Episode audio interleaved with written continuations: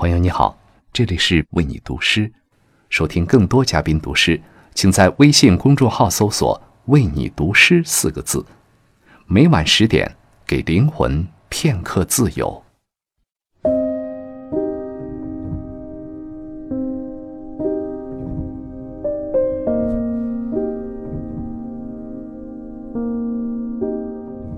朋友你好，欢迎来到为你读诗，我是卫东。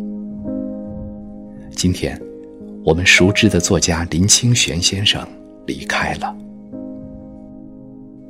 先生曾说：“我很庆幸自己是个作家，以爱为犁，以美为耙，以智慧为种子，以思想为养料，耕耘了一片又一片的田地。”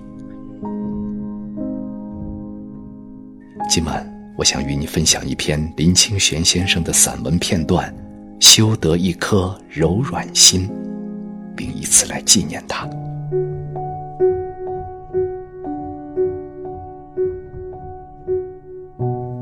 我多么希望，我写的每一个字，每一篇文章，都洋溢着柔软心的香味儿。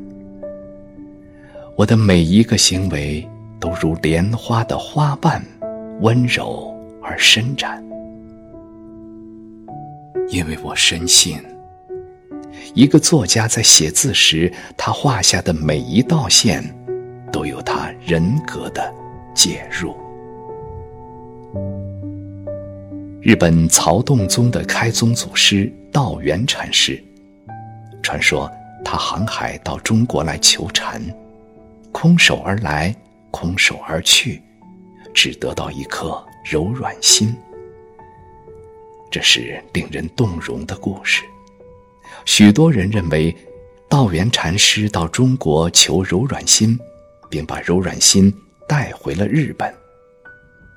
其实不然，柔软心是道元禅师本具的，甚至是人人本具的。只是道元若不经过万里波涛，不到中国求禅，他本具的柔软心就得不到开发。柔软心不从外得，但有时由外在得到启发。学禅的人若无柔软心，禅就只是一种哲学，与存在主义无异。柔软心并不是和稀泥一样的泥巴，柔软心是有着包容的见地，它超越一切。包容一切，柔软心是莲花，因慈悲为水，智慧作泥而开放。